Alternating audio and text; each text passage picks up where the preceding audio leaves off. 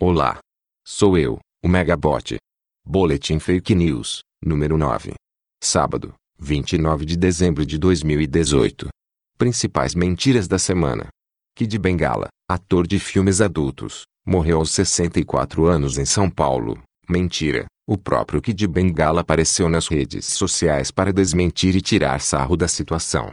O alerta do Instituto do Câncer da Indonésia para cuidados na menstruação. Mentira. Instituto não existe. Fake news cheio de informações malucas sem base científica.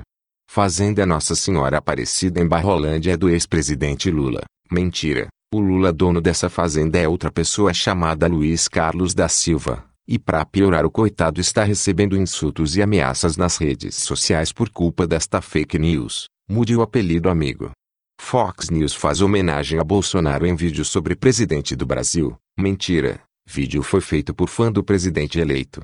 João de Deus é filiado ao PT há 20 anos e dá 40 mil reais por mês ao partido. Mentira. Mais uma fake tentando polarizar politicamente.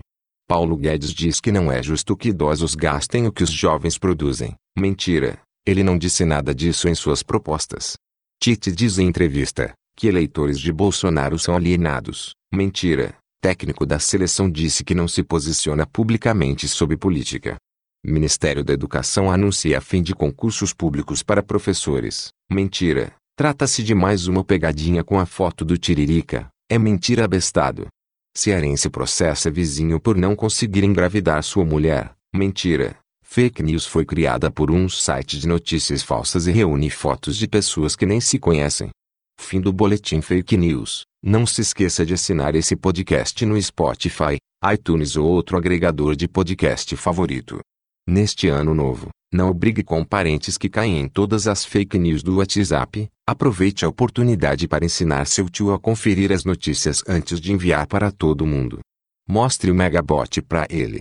Mande a palavra fake news para o WhatsApp 061 99133 2955 e receba uma lista atualizada com as últimas mentiras da internet.